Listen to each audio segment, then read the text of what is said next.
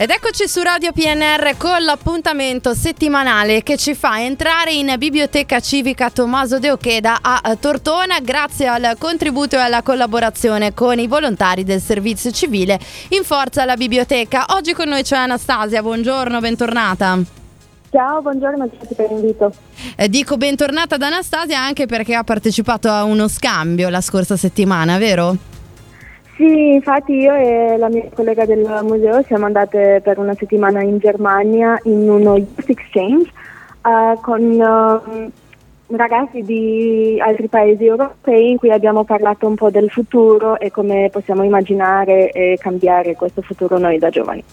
Ecco, un'esperienza che eh, deve essere stata sicuramente molto formativa, interessante, stimolante, tutti stimoli che riporti poi anche nel tuo lavoro in biblioteca. E questa settimana eh, ci racconti le novità, sappiamo che è ormai in rampa di lancio il concorso del Mangia Libro.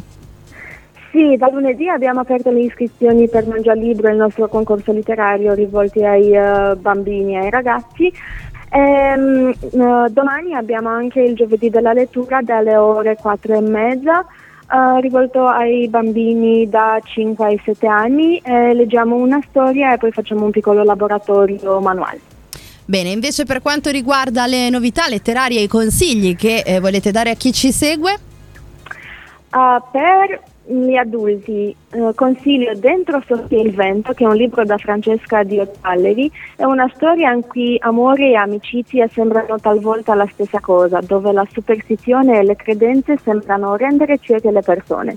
È un romanzo completo che affronta tematiche legate alla vita, alla religione, alla famiglia, alla società e al pregiudizio che a volte impedisce di guardare alle cose per quello che sono. La narrazione è molto delicata ma struggente e coinvolge fin dalle prime pagine travolgendo il lettore con una rida di emozioni che avvolgono di commovente felicità. Invece per quelli piccoli, da Tommy, viene un libro dalla grande autrice per ragazzi Polly Horvath, una storia premiata sui legami di sorellanza e su ciò che significa essere una famiglia.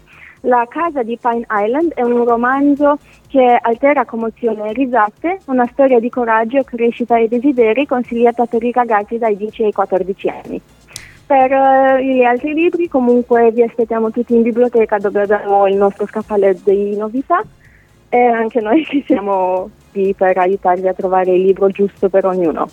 Bene, grazie Anastasia, eh, buon lavoro, buona continuazione. Invito chi ha ascoltato questa intervista ad andare anche a recuperare eh, precedenti, eh, gli precedenti interventi eh, sulla sezione dei podcast di Radio PNR, sia sul sito eh, che sulla nostra app, disponibile poi anche sulle piattaforme eh, digitali e seguite la biblioteca sui suoi social network. Grazie Anastasia, a presto. Grazie, ciao, buona giornata.